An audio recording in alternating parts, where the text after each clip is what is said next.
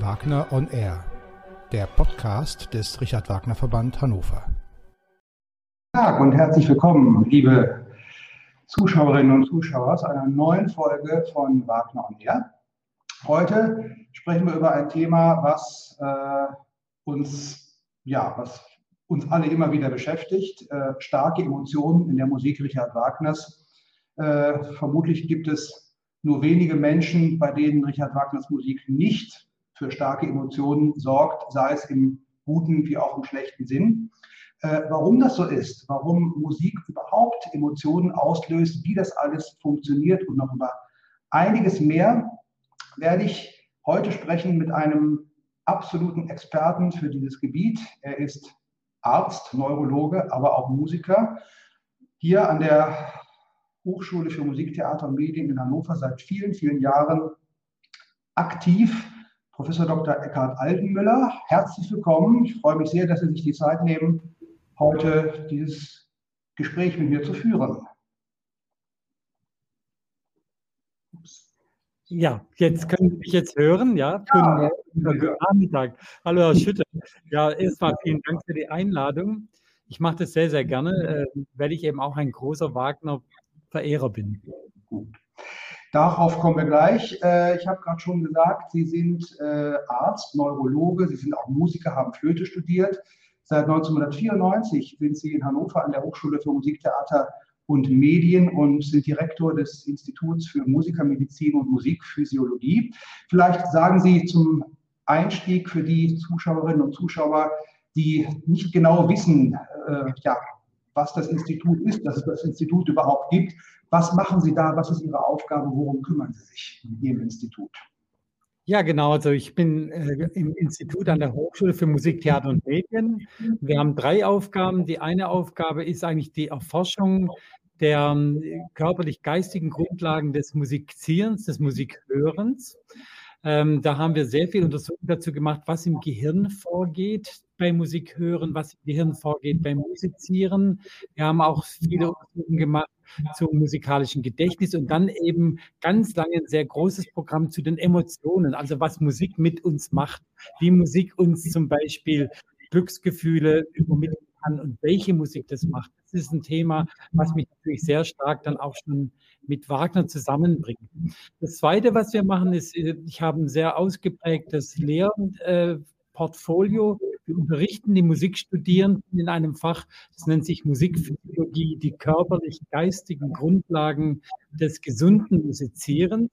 Und da geht es darum, dass wir unsere Musikstudierenden darauf vorbereiten, was sie in ihrem Beruf später eben brauchen. Also zum Beispiel um guter Umgang mit sich selber, Dehnungsübungen, Aufwärmübungen, äh, Stimmenübungen, dann auch solche Sachen, wie man am besten übt, wie man die Zeit gut einteilt, dann wie man für sich selber sorgt. Und dann ein ganz wichtiger äh, Faktor ist eben auch dann der Umgang mit Lampenfieber und Aufführungsängsten. Also wir versuchen eigentlich unsere Studierenden hier so zu qualifizieren, dass sie jahrzehntelang mit Freude und gesund eben in ihren Berufen dann arbeiten können. Und der dritte Punkt ist dann eine ärztliche Praxis. Wir sind ja Neurologen, also ich habe einen Kollegen, Herrn Professor Dr. Lee, hier am Institut. Wir sind Neurologen, haben auch noch einen Psychologen, Herrn Dr. Scholz. Und wir betreuen berufskranke Musikerinnen und Musiker aus ganz Europa mit schwerwiegenden Erkrankungen. Also das sind dann so Dinge wie zum Beispiel ähm, Bewegungsstörung, die sogenannte Musikerdystomie, Verlust der feinmotorischen Kontrolle, mhm. aber auch solche Sachen wie Angststörungen, ähm, äh, Zwangsstörungen. Da haben wir also auch tatsächlich sehr viel zu tun. Und das ist auch ein sehr, ich will mal sagen, belohnendes, wichtiges und belohnendes Feld. Ja, wir steigen direkt ein mit dem Thema Richard Wagner und ich würde Sie zum Anfang gerne fragen, erinnern Sie sich noch, wann war Ihre persönlich Ihre erste Begegnung mit einem Werk Richard Wagners und was hat das in Ihnen ausgelöst damals? Ja, also das war tatsächlich so meine erste Begegnung mit einem Werk Richard Wagners, war in meiner ähm, Schulzeit noch mit 17 Jahren. Und zwar aus der fliegende Holländer. Und ähm, wir hatten von unserer Schule aus eine Exkursion. Ich komme aus einer süddeutschen Kleinstadt, das haben Sie gehört. Wir hatten aus der, von der Schule aus eine Exkursion ins Opernhaus nach Stuttgart. Und da habe ich den fliegenden Holländer gesehen. Und ich war sowas von begeistert, dass ich noch jetzt, wenn ich dran denke, kriege ich eine Gänsehaut war für mich das erste ähm, auch große Opernereignis, weil wir äh, vorher meine Eltern, wir hatten kein Auto, wir sind sonst nie in die Oper gegangen. Es war also nicht nur das erste Opernwerk, was ich gesehen habe, sondern es war dann gleich eben auch eine der großen, ich will sagen, ähm, ja, Marksteine in der Operngeschichte, nämlich der fliegende Holländer. Richard Wagner äh, ist ja ein Opernkomponist, der durchaus äh, und immer wieder äh, polarisiert. Äh, nicht nur aufgrund gewisser nochmal, historischer Hintergründe, über die wir jetzt gar nicht sprechen wollen, sondern natürlich auch wegen seiner Musik, die ja in vielerlei Hinsicht etwas Singuläres ist. Natürlich ist Oper im Allgemeinen in der Musik, äh, ist die Oper, das Musiktheater etwas, was viele Menschen emotional äh, stärker packt als, ähm, sagen wir mal, ein Streichquartett oder eine Symphonie. Ähm, bei Richard Wagner äh, geht diese, dieser Grad des, des emotionalen Gepacktwerdens aber sicherlich auf, eine, auf ein Niveau, was anders ist, viel anders, ganz anders ist als bei anderen äh, Komponisten. Ähm, und ja, ich habe gerade gesagt, Richard Wagner spaltet die Gemüter bis heute. Also es gibt viele Menschen, äh, ja, die haben wir natürlich auch bei uns im Richard Wagner Verband oder darum haben wir Mitglieder in einem Richard Wagner Verband, die von Richard Wagners Musik absolut fasziniert sind. Äh, und es gibt solche, die äh, Richard Wagners Musik also absolut scheußlich und grauenvoll finden, äh, teilweise ja allein ihrer schieren Länge wegen. Ähm, was, ja, oder worin steckt das besondere emotionale Potenzial bei Richard Wagner? Also das steckt in drei äh, Dingen, die meines Erachtens nach einzigartig und erstmalig eben bei Richard Wagner auftreten. Das eine ist dieses Gesamtkunstwerk, also die Summierung der emotionalen Wirkung. Es ist eben nicht nur die Melodie, es ist nicht nur der Klang ähm, des Orchesters, sondern es ist dann gleichzeitig eben auch das genau durch konstruierte Bühnenbild. Es sind die genauen Anweisungen an die Gestik. Es ist der wunderbare Text, der eben durch diese Arien gewissermaßen zum Leben geweckt wird. Oder Arien ist der falsche Ausdruck, der eben durch diese Musik zum Leben geweckt wird und eben unterstrichen wird. Und das ist also der eine Punkt. Das ist also das Konzept des Gesamtkunstwerkes, arbeitet auf eine multisensorielle emotionale Stimulation hin. Das ist der erste Punkt. Der zweite Punkt sind sicher die ähm, intellektuellen ähm, Tiefgänge oder auch diese emotionalen Tiefgänge in seinen Texten. Also er geht ja eigentlich auf die Grundprobleme des menschlichen Daseins äh, äh ein. Es sind eigentlich Dinge, die jeden betreffen. Ja, Schuld, ähm, Erlösung, Befreiung, Fluch, ähm, ähm, Ungerechtigkeit, ähm, Gewalt, alles Dinge, die ja da thematisiert werden und die, finde ich, musterhaft ähm, abgearbeitet und mit Lösungsvorschlägen versehen werden. Also starke emotionale Bindung auch unsere eigene Lebensgeschichte. Das ist etwas, was eben auch ganz besonders neu ist. Und dazu dient übrigens auch, ich meine, da wissen Sie besser Bescheid als ich, aber dazu dient eben auch die Verfremdung, dass er eben das Ganze mit Sagengestalten und mythischen Gestalten macht und keine Zeitgestalten zum Beispiel auf die Bühne bringt. Und das Dritte ist, denke ich, auch die gesamte Einstellung, die Vorbereitung der Gesamtrahmen, also ein Opernhaus in Freud. Er hat eine Geschichte erschaffen. Er hat eine äh, geschichtliche Dimension der Musik erschaffen, die wir uns heute eigentlich immer sozial mitdenken, die wir mitempfinden. Das heißt, es sind auch gleichzeitig eine Art von Emotionsgeschichte, die uns mitbewegt. Äh, ich, ich, unterbreche ganz kurz den Fluss unseres Gespräches, weil ich zu Beginn eine Kleinigkeit vergessen habe, an unsere Zuschauerinnen und Zuschauer gerichtet. Sie haben natürlich auch heute wieder die Möglichkeit, Fragen zu stellen, Fragen zu formulieren an Herrn Altenmüller. Das können Sie gerne auch schon während des Gespräches tun. Wir würden dann, wie bei den letzten Malen auch, eher zum Ende des Gesprächs uns kurz einen Augenblick Zeit nehmen, auf Ihre Fragen einzugehen. So, ja, pardon, das habe ich, das sollte eigentlich die Ansage zum Anfang sein. Jetzt habe ich sie nachgeholt. Gut, wir kommen zurück. Also, Stichwort äh, Gesamtkunstwerk. Ähm, alles hängt zusammen. Äh, Musik und Text sind nicht separiert äh, betracht, zu betrachten. Äh, Musik, Text und auch der Rahmen, in dem das Ganze stattfindet, sind nicht äh, separat zu betrachten. Ähm, inwieweit haben Sie sich bislang im Rahmen Ihrer Forschungen, was Musik im Gehirn auslöst, auch mit solchen Rahmenbedingungen beschäftigt? Also inwieweit nicht nur der Klang von Musik, äh, sondern auch der Rahmen, der Ort, an dem wir Musik hören, für die emotionale Wirkung von äh, entscheidender Bedeutung ist? Ja, also äh, das ist genau so. Also wir wissen heute, wenn wir Musik hören, dann rufen wir in unserem Gehirn eben nicht nur die Regionen auf, die für das Verarbeiten des Gehörten zuständig sind, sondern wir haben eine Quervernetzung durch ganz viele Hirnregionen, die eben das Sehen betrifft. Wir haben innere Bilder, die aber auch dann das Planen, das Bewegen betreffen und die vor allem eben auch die Emotionen betreffen. Das heißt, wir speichern Musik auch immer zusammen mit dem emotionalen Gehalt ab. Also zum Beispiel jetzt bei dieser Wagner-Oper, ähm, dieser erste äh, Auftritt mit den wo also dann äh, dieser Sturm da äh, gezeigt wird, da ist mir noch heute, obwohl ich jetzt, das ist jetzt bald 50 Jahre, obwohl ich immer noch, sind wir noch die genau diese Emotionen mit in Erinnerung, wie dieser, wie dieser sturmpeitschende ähm, ähm, Stimmung da in der Oper von Wagner eben ähm, dargestellt wird. Das heißt, wir, wir vernetzen gewissermaßen den gesamten, das gesamte Gehirn. Und ich habe mein Gehirn ja auch mitgebracht. Das ist, das ist aus Plastik, ja. Also, wenn wir schauen, dann sehen wir halt hier folgendes. Eigentlich hier, wenn man von der Seite aufs Gehirn schaut, hier wäre vorne und da drüben ist hinten. Hier an der Stelle, das sind die Hörregionen. Und das ist jetzt hier die rechte Hirnhälfte. Da ist eigentlich der, eigentliche Klang wird da äh, gespeichert und äh, wird da auch wahrgenommen. Aber das Sehen hier hinten, also das Bühnenbild äh, des Schiffes im dunklen Hintergrund, das ist im Hinterhauptskortex hier hinten gespeichert.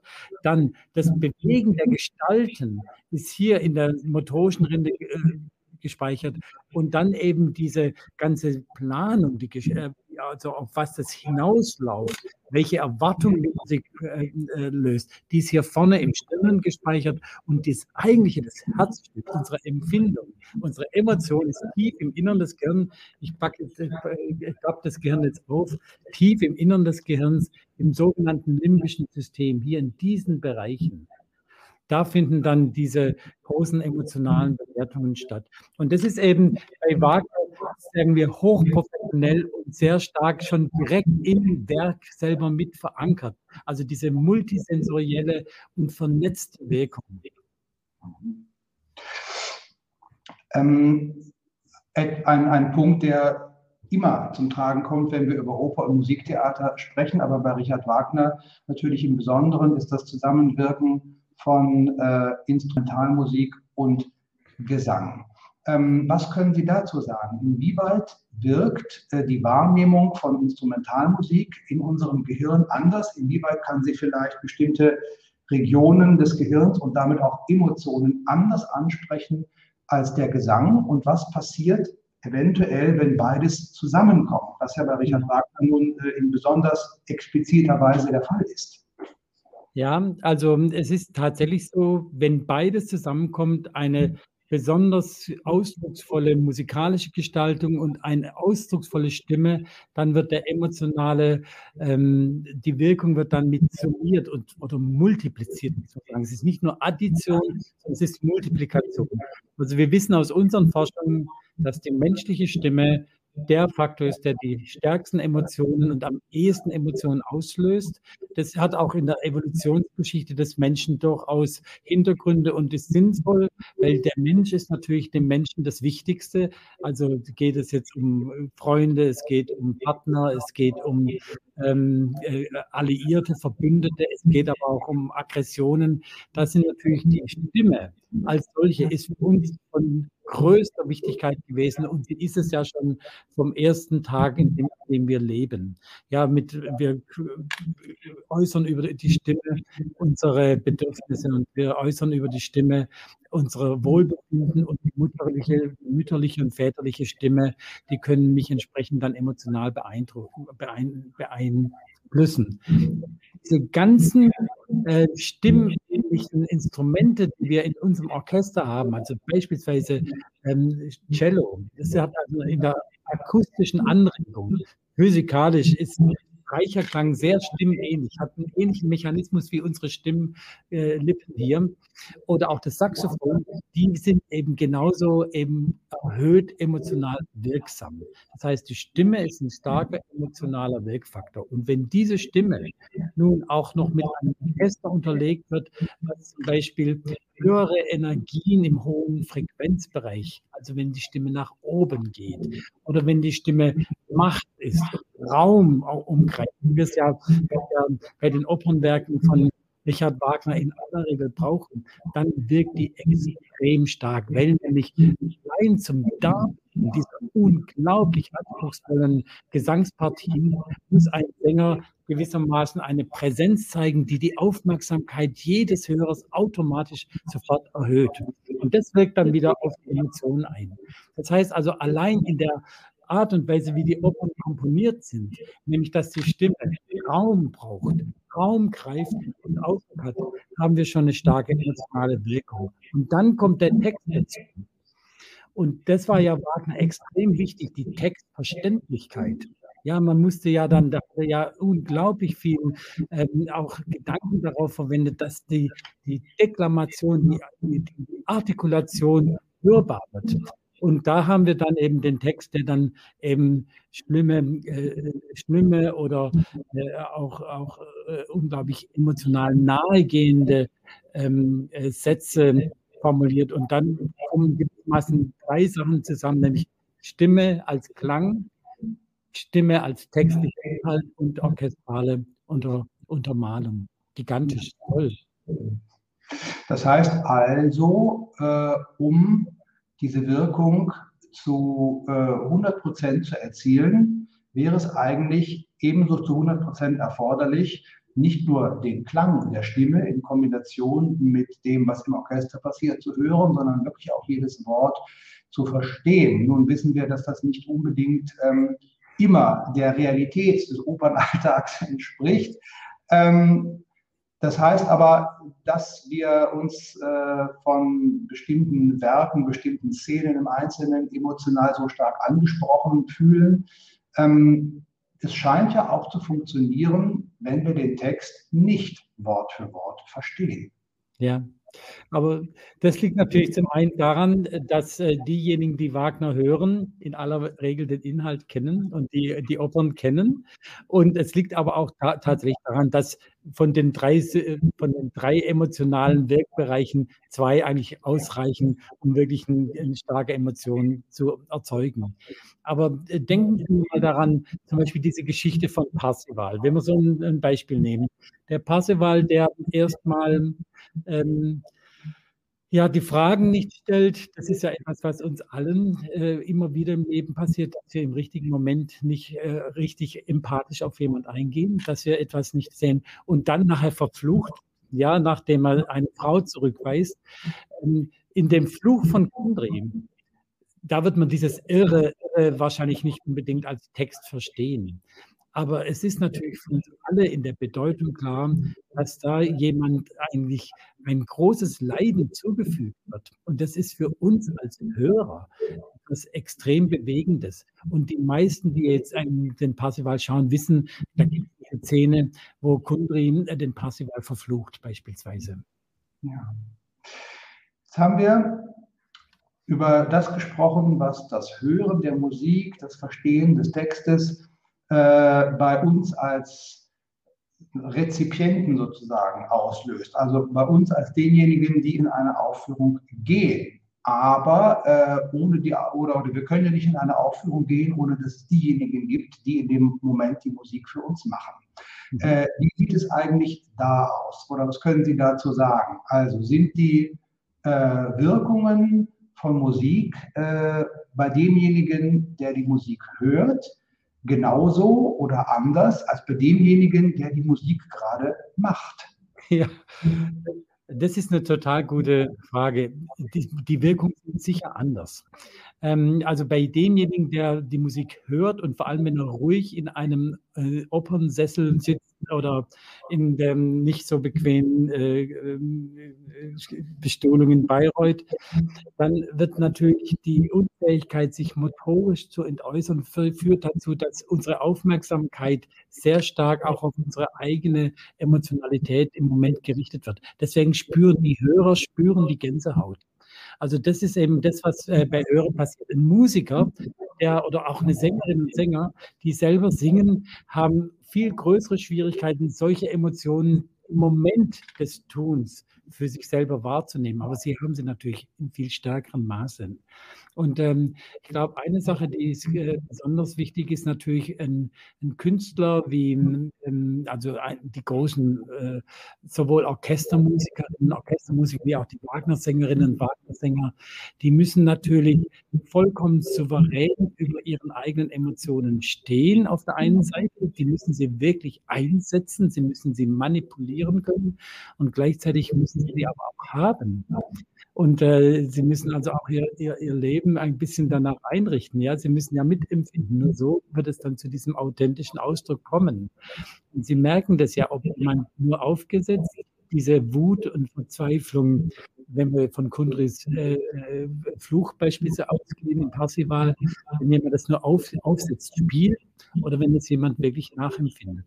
Also ich glaube, dass für einen ausführenden Künstler ist besonders diese emotionale ähm, Ausdrucksfähigkeit eine riesige Herausforderung, nicht nur weil sie physisch enorme Kraft fordert, sondern weil sie eben auf der einen Seite völlige Involviertheit und künstlerische Distanz erfordert. Das ist, glaube ich, die, die, die riesige Herausforderung. Ähm, gerade ausübende Musiker sind natürlich besonders kritische Hörer, vor allem dann, also, also im Idealfall, wenn sie sich selbst zuhören, aber natürlich auch dann, wenn sie ähm, ihren Kollegen oder vielleicht sogar ihren Konkurrenten äh, zuhören. Ähm, ich habe durchaus schon die Erfahrung gemacht, dass ähm, dieses sehr kritische Hören von dem, was andere machen, äh, bei Berufsmusikern, während sie Musik hören, eine sehr starke, einen sehr starken Stellenwert spielt.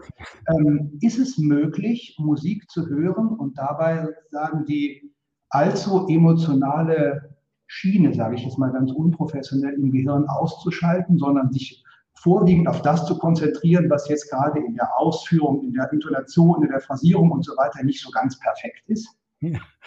Also es ist sicher möglich und das muss man üben. Das ist der Punkt dabei. Ich meine, das macht dann gewissermaßen die professionellen Musikerinnen und Musiker auch noch aus, dass sie mit kühnem Kopf zum Beispiel ihren Schülerinnen und Schülern zur Seite stehen können, wenn sie etwas ausdrücken müssen, eine Emotion ausdrücken müssen.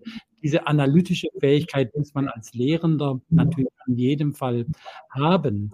Aber ähm, es ist trotzdem, denke ich, für jeden Künstler, ich meine, ich bin ja auch als Flötist noch aktiv, ähm, also es ist trotzdem möglich, auch Kolleginnen oder Kollegen zu hören mit großer Freude und mit großer Bewunderung. Also ich höre sehr gerne äh, gute Flötistinnen und Flötisten ähm, und äh, kann das dann gleichzeitig ohne darüber nachzudenken und ohne zu reflektieren, zu hoch, zu tief, Vibrato zu schnell, Vibrato zu langsam, ähm, äh, ohne darüber nachzudenken, kann ich das durchaus dann äh, kollegial äh, schätzen und menschlich genießen.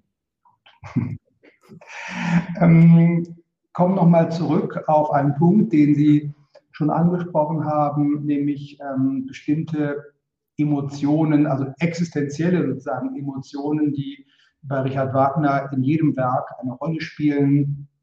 Äh, ja, die, Sie haben schon gesagt, das Stichwort Erlösung, äh, die Auseinandersetzung mit, ja, mit der Endlichkeit. Äh, des Lebens und so weiter und so fort. Wir können die Reihe äh, fast ins Unendliche führen. Hm, Richard Wagner wird in dieser Hinsicht immer als ein äh, zeitloser Künstler oder nicht immer, oft als ein zeitloser Künstler wahrgenommen, der in seinen Werken äh, solche ja, Emotionen äh, angesprochen hat, die immer gültig sind.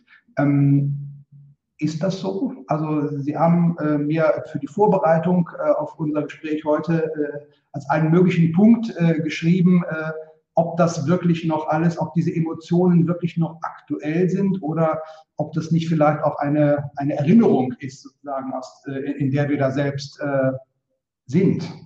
Ja, also ich glaube, sie sind so allgemein gefasst, die Probleme bei Wagner, und sie sind so leicht aus den Operntexten herauszufinden, dass sie immer noch sehr, sehr aktuell sind. Und das beweisen ja alle die neuen Regiearbeiten ja auch.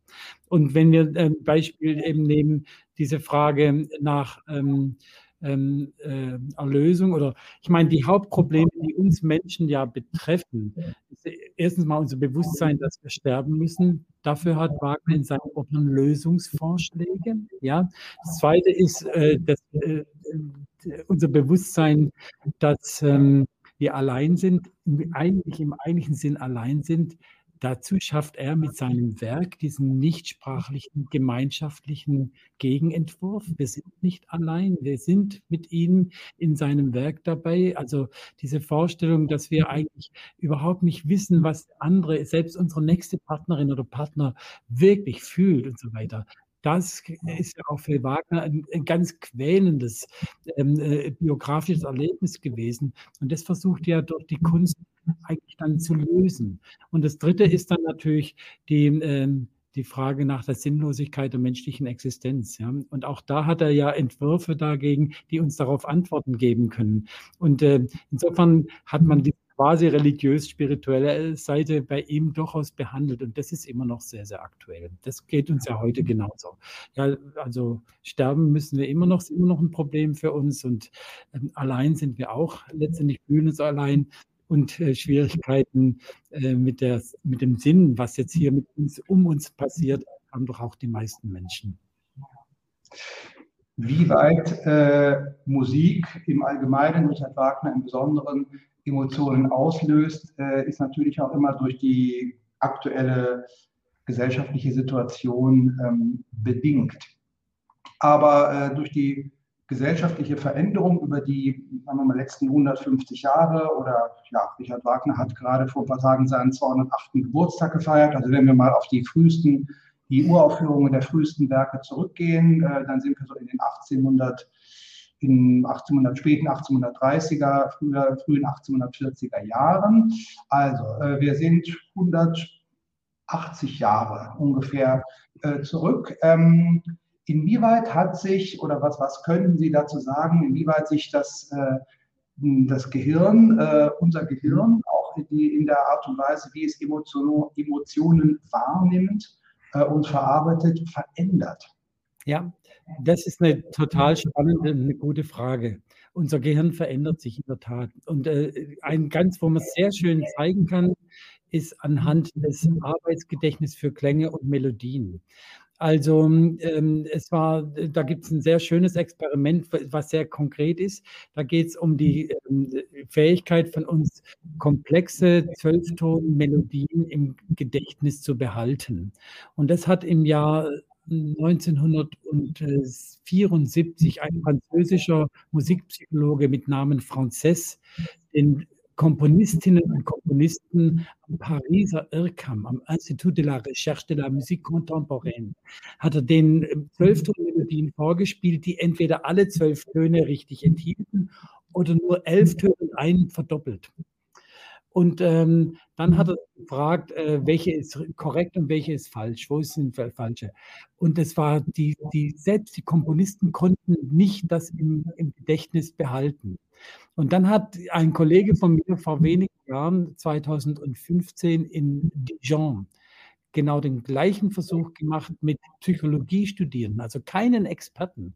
Und da konnten 80 Prozent dieser Psychologiestudenten konnten genau erkennen, wenn eine Zwölfton-Melodie korrekt war oder nicht korrekt war. Das heißt, sie hatten ihren Gedächtnisspuren so trainiert, dass sie eben auch eine zunächst mal sinnlos erscheinende Melodie genauestens abspeichern können.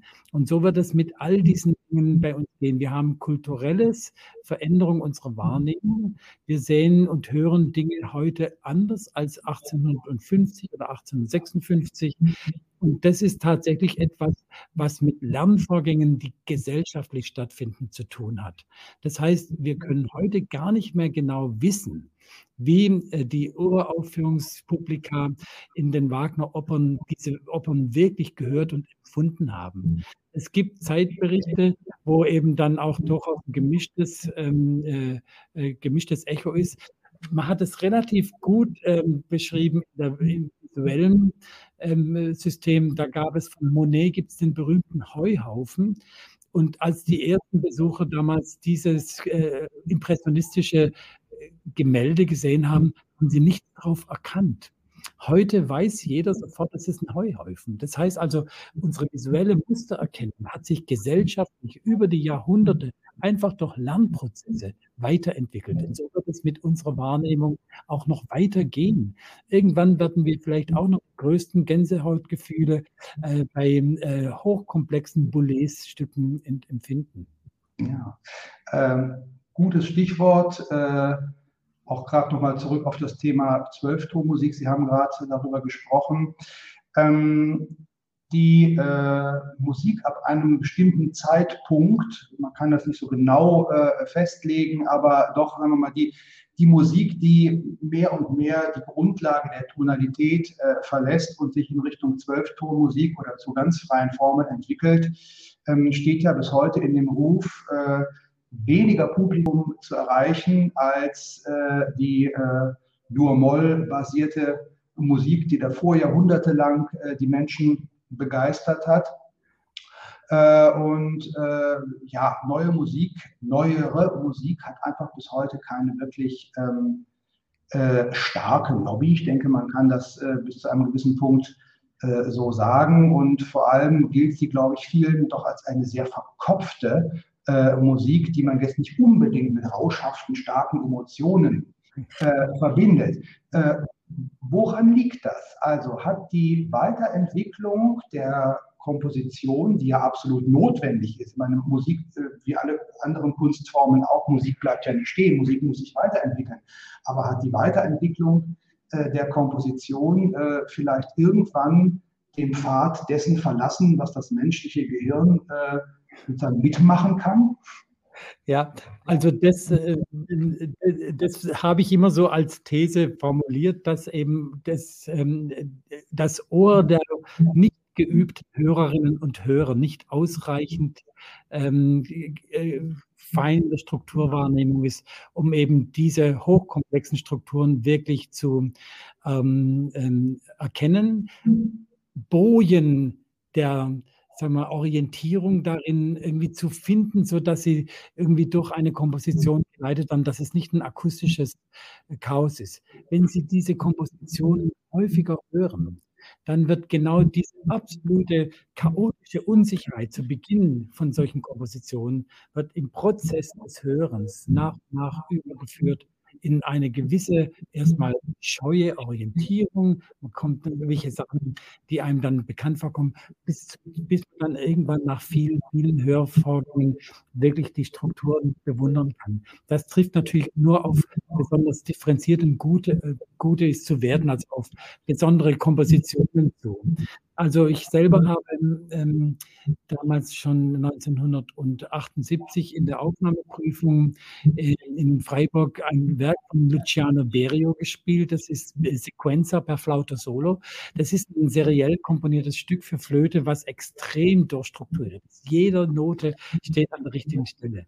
Und trotzdem es ist es hochemotional. Es ist unglaublich klar und es hat irgendwas ganz auch was enorm Helles, Fröhliches und Positives. Und das ist mir damals klar geworden. Ich musste allerdings ein halbes Jahr an diesem Werk üben und habe es dann tatsächlich auch auswendig spielen können. Und ich glaube, das Problem der neuen Musik ist nicht, dass sie zu kompliziert ist, sondern das Problem ist, dass wir sie zu wenig hören. Ähm, das ist ja ganz oft auch mein Gedanke, denn vieles erschließt sich tatsächlich auch, äh, oder, oder nicht auch, erst, wenn man sich ein, bisschen, ein wenig häufiger damit beschäftigt. Auf der anderen Seite dürfen wir auch nicht vergessen, äh, dass es Werke von Richard Wagner gab, aber auch andere große Werke, also zum Beispiel die Uraufführung von, von äh, Don Giovanni war kein besonders großer Erfolg, weil es da musikalisch weiterging als das, was die Leute bis dahin von Mozart kannten. Und in dem Augenblick, in dem sie es das erste Mal gehört haben, haben sie es vielleicht noch nicht verstanden. Das können wir wiederum heute nicht mehr verstehen, dass das damals so war, aber es geht ja genau um diesen Punkt. Äh, ja, absolut. Genau, oder, oder, nur ein schönes Beispiel, Brahms Klavierkonzert, das erste Klavierkonzert, eine mhm. Kakophonie, ist es gesagt worden. Und das war eben so, weil er da Grenzen überschritten hat und einfach das Konventionelle gemacht hat. Und das ist eben bei Wagner so. Die, äh, die Grenzüberschreitung, die komponierte und wirklich kunstvolle Grenzüberschreitung, die eben auch uns neue Dimensionen des Hörens und des Erlebens eröffnet, die uns aber auch irritiert und uns Fragen stellt das ist eben ein Merkmal von diesen ganz großen Kunstwerken. Ähm, ich würde gerne noch kurz, äh, kurz oder auch länger, je nachdem, äh, auf einen Punkt äh, kommen, der aktuell einfach von, von ganz, ganz äh, zentraler Bedeutung ist. Äh, wir alle haben seit langer Zeit äh, nicht oder nur wenig die Möglichkeit, Musik live zu hören, freuen uns deswegen ganz besonders über das, was wir uns zu Hause entweder durch live äh, übertragene Konzerte oder auch durch äh, unsere eigenen Konserven in Form von CDs und DVDs äh, anhören können. Ähm, Inwieweit braucht die Musik, die, die emotionale Entfaltung von Musik auch die physische Präsenz von Musik? Kann das überhaupt in, der, in adäquater Weise funktionieren, wenn wir nur äh, eine Konserve konsumieren? Also das ist wirklich ein Surrogat, das ist wirklich ein unzufriedenstellender ähm, Ersatz. Die Musik braucht ihre Gegenwart, die braucht die Einzigartigkeit der Aufführung, die braucht den zeitlichen Ablauf, die braucht die Gewissheit, dass es jetzt der Moment ist und nachher gibt es keinen Moment und vorher gibt es keinen Moment. Sie braucht ähm, die Vorbereitung, sie braucht das Umziehen, sie braucht das äh, Gehen aus dem Haus, sie braucht die neue Umgebung, sie braucht die Begrüßung der Menschen, die wir kennen und die auch im Konzert sind. Sie braucht den Geruch des Konzertsaales, Opernhauses. Sie braucht die dreidimensionale Erfassung des Raumes. Sie braucht den Gefühl des, äh, der, der, der Bewegung, sie braucht das Atmen im Raum, sie braucht die Gruppe als solche. Das sind alles Dinge, die sind unglaublich wichtig. Und natürlich können wir uns zunächst mal einige Monate mit Streaming-Diensten und so weiter schauen. Und ich äh, werde mich dann auch erinnern an die äh, Opernerlebnisse, die ich hatte, wenn ich eine Oper dann auf dem Bildschirm hier in zwei Dimensionen sehe. Aber das ist auf die Dauer, ist das in keiner Weise zufriedenstellend. Und vor allem für die jungen Menschen, die sowas noch nie erleben konnten, dann wird es im Grunde genommen gewöhnen sich an etwas, was nur ein Abklatsch eines Abklatsches ist.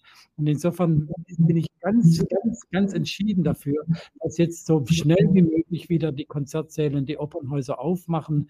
Und ich verstehe überhaupt nicht, warum wir hier in Deutschland so unglaublich lange gewartet haben. Andere Länder, gerade eben hatte ich äh, spanische Patientinnen mir, äh, die haben schon seit vielen Monaten haben die wieder Live-Konzerte. Umso mehr hoffen und wünschen wir uns äh, für Bayreuth, dass die Pläne im Sommer die Festspiele wirklich über die Bühne zu bringen, dass diese Pläne realisierbar bleiben, auch wenn nach aktuellem Stand, wenn ich da nichts übersehen habe, immer noch nicht ganz klar ist, wie viele Zuschauer denn im Sommer überhaupt ins Festspielhaus dürfen. Aber das wird sich dann hoffentlich bald auch klären. Ja. Ähm, Sie haben schon äh, gesagt, dass Ihr erstes Wagner-Erlebnis, äh, dem Sie heute noch sich emotional verbunden fühlen, äh, der fliegende Holländer war. Äh, können Sie abgesehen davon äh, entweder ein Lieblingswerk oder vielleicht eine Lieblings, einen Lieblingsmoment äh, im Werk Richard Wagners für sich noch ja, herausziehen? Ja, also ich finde, also Lieblingswerk ist tatsächlich Parzival. Äh, das geht mir ganz besonders nah. Ich finde ihn ähm, auch besonders gut gelungen. Es ist ja auch dann Ähm, und da ist eben eigentlich der Moment ist schon die, die Umgarnung des Parsival durch Kundry und dann das Scheitern, das schreckliche Scheitern von Kundry, wie sie dann Parsival verflucht und gleichzeitig eben auf ihr eigenes Schicksal verweist, irre, irre, mir so bekannt. Ja, also sie ist ja selber gewissermaßen die Gegen, der Gegenentwurf äh, von Parsival, eben diejenige, die in der Verfluchtheit lebt und die eben nicht gerettet werden kann und dann erst durch Parsival gerettet wird. Also das finde ich einen ganz, ganz starken Moment und den finde ich auch musikalisch eben unglaublich gut ähm, gestaltet. Ja. ähm, wir haben schon darüber gesprochen, ähm, dass das Gehirn sich natürlich äh, im Vergleich zu hier ist was weg. Ah, ist wieder da. Gut, der Bildschirm war gerade schwarz, äh, dass das Gehirn sich verändert hat äh, in den letzten äh, 150, 60, 70 Jahren. Ähm, aber auch äh, wir, äh, unabhängig vom, von der rein mal, physiologischen Entwicklung des Gehirns, wir verändern uns ja äh, auch. Ähm, also ich denke, viele Menschen, die sich mit großer Leidenschaft mit Richard Wagner äh, beschäftigen, machen die Erfahrung, dass man eigentlich so ein bisschen das Gefühl hat, dass man in seinem Leben gar nicht so richtig fertig werden kann damit. Denn jedes Mal, wenn man es wieder neu hört, entdeckt man irgendetwas, äh, was man vorher noch nicht ähm, äh, gesehen oder gehört hat äh, und entdeckt vielleicht auch eine Emotion, die ähm, vorher noch nicht, noch nicht da war. Ähm, hat das auch mit den Entwicklungen des Gehirns äh, zu tun oder liegt das einfach äh, vor allem daran, dass diese Werke einfach so reichhaltig sind, dass man bei, beim einmaligen oder auch bei, bei wenigen Malen hinhören einfach gar nicht alles erfassen kann? Also es ist so, dass jedes Hören ist ja ein Musiklernprogramm. Also wir lernen ja bei jedem Hören dazu. Und äh, das heißt, wir akkumulieren äh, Wahrnehmungsweisen, wir akkumulieren in unserem Gehirn, wir speichern in unserem Gehirn Lösungsmöglichkeiten und ähm, zum Beispiel harmonische Progressionen, ähm, äh, inhaltliche Sachen. Das wird ja bei uns gespeichert. Das heißt, unsere Wahrnehmung verändert sich mit jedem Hören. Das heißt, wenn ich es zum zweiten Mal höre, ist es anders wie beim zehnten Mal. Und wenn ich es zum zwanzigsten Mal höre, ist es auch anders. Das ist die eine Seite, dass wir also eine zunehmende Ausdifferenzierung der Wahrnehmung haben. Die zweite Seite ist natürlich mindestens genauso wichtig, dass unsere Lebenserfahrung die Schicksalsschläge, die wir mitmachen müssen, oder auch die kollektive Erfahrung von einem Lockdown und von einer Isolation, dass diese Lebenserfahrung uns die Werke von Richard Wagner in einem neuen Licht erscheinen lassen. Und dieses Licht, diese Beleuchtung, die ändert sich natürlich mit jedem Jahr auch wieder. Und natürlich höre ich heute den Holländer ganz anders als ein 17-Jähriger in Stuttgart. Das ist mir vollkommen klar, weil ich natürlich jetzt auch nicht nur anders höre, sondern eben auch den ganzen Inhalt ganz anders einordnen kann und auch die ausgedrückten menschlichen Erfahrungen kenne, die er da ja mit ähm, in seinen Texten ähm, ähm, eigentlich äh, mit einwe ein, einwebt. Und deswegen ist es so, dass es eigentlich weniger mit der Struktur des Gehirns zu tun hat, sondern mehr eigentlich mit unseren Lernvorgängen. Ja. Also wenn wir das alles ein bisschen, oder wenn ich das für mich jetzt alles ein bisschen zusammenfasse, dann ähm, äh, klingt es völlig klar danach, ähm, die intensive Beschäftigung mit Musik, vor allem mit komplexer Musik, äh, ist eine wunderbare Möglichkeit, das Gehirn flexibel zu halten und trainiert zu halten. Ähm, jetzt nochmal eine, eine sehr medizinische Frage. Ähm, wie weit würden Sie gehen, äh, davon zu sprechen, dass die Beschäftigung mit Musik auch äh, Erkrankungen des Gehirns äh, vorbeugen kann, Erkrankungen des Gehirns vorbeugen kann? Also äh, da, da, gibt es ganz gute Hinweise. Das ist äh, sehr schwer zu untersuchen, aber es ist tatsächlich so. Es geht, geht vor allem um äh, neurodegenerative Erkrankungen, ganz speziell um die Demenzen vom Alzheimer-Typ. Und wir wissen heute eben, dass dadurch, dass es eben so stark viele Sinne anspricht, gleichzeitig aber auch zum Beispiel solche ähm, emotionalen äh, Gedächtnisse schafft, dass diese Musik tatsächlich auch einer Demenz möglicherweise ein bisschen vorbeugen können. Es gibt eine sehr gute Studie, die ist schon etwas älter, aus den äh, frühen 2000er Jahren, die zeigt, dass Menschen, die täglich auch nicht viel, aber täglich als Amateure musizieren und Musik hören, dass die zu 20 Prozent geringere äh, Demenz äh, Auftretenswahrscheinlichkeiten hatten als die Menschen, die eben Musik nicht kannten. Insofern glaube ich schon, dass durch diese hochdifferenzierte Auseinandersetzung mit diesem so komplizierten, vielschichtigen, sensoriell emotionalen Phänomen Musik, dass das uns, äh, unser Gehirn eigentlich äh, ihm gut tut. Und ähm, ich denke, das bezieht sich aber auf äh, ganz unterschiedliche Formen von Musik. Also da sprechen wir jetzt nicht über eine, eine ganz bestimmte Form von Musik, oder? Das gilt für alle Genres. Das gilt für alle gute Musik. In jedem Genre gibt es sehr gute Musik. Und ähm, das ist auch äh, gut untersucht worden. Es ist also nicht so, dass Mozart zum Beispiel ähm, uns dann hier besser vor Alzheimer schützt, mhm. als, äh, sagen wir mal, ähm, äh, Heavy Metal, sondern es ist tatsächlich, es geht vor allem darum, dass es eben differenzierte Reize sind, die eben eine gewisse Komplexität haben. Gut, äh, bevor ich meinen nächsten Punkt anspreche, noch einmal die Erinnerung an unsere Zuschauerinnen und Zuschauer, dass sie natürlich die Möglichkeit haben, wenn sie eine Frage an Herrn Altenmüller haben, die zu stellen und jetzt auch schon formulieren können, damit wir gleich darauf zurückkommen können.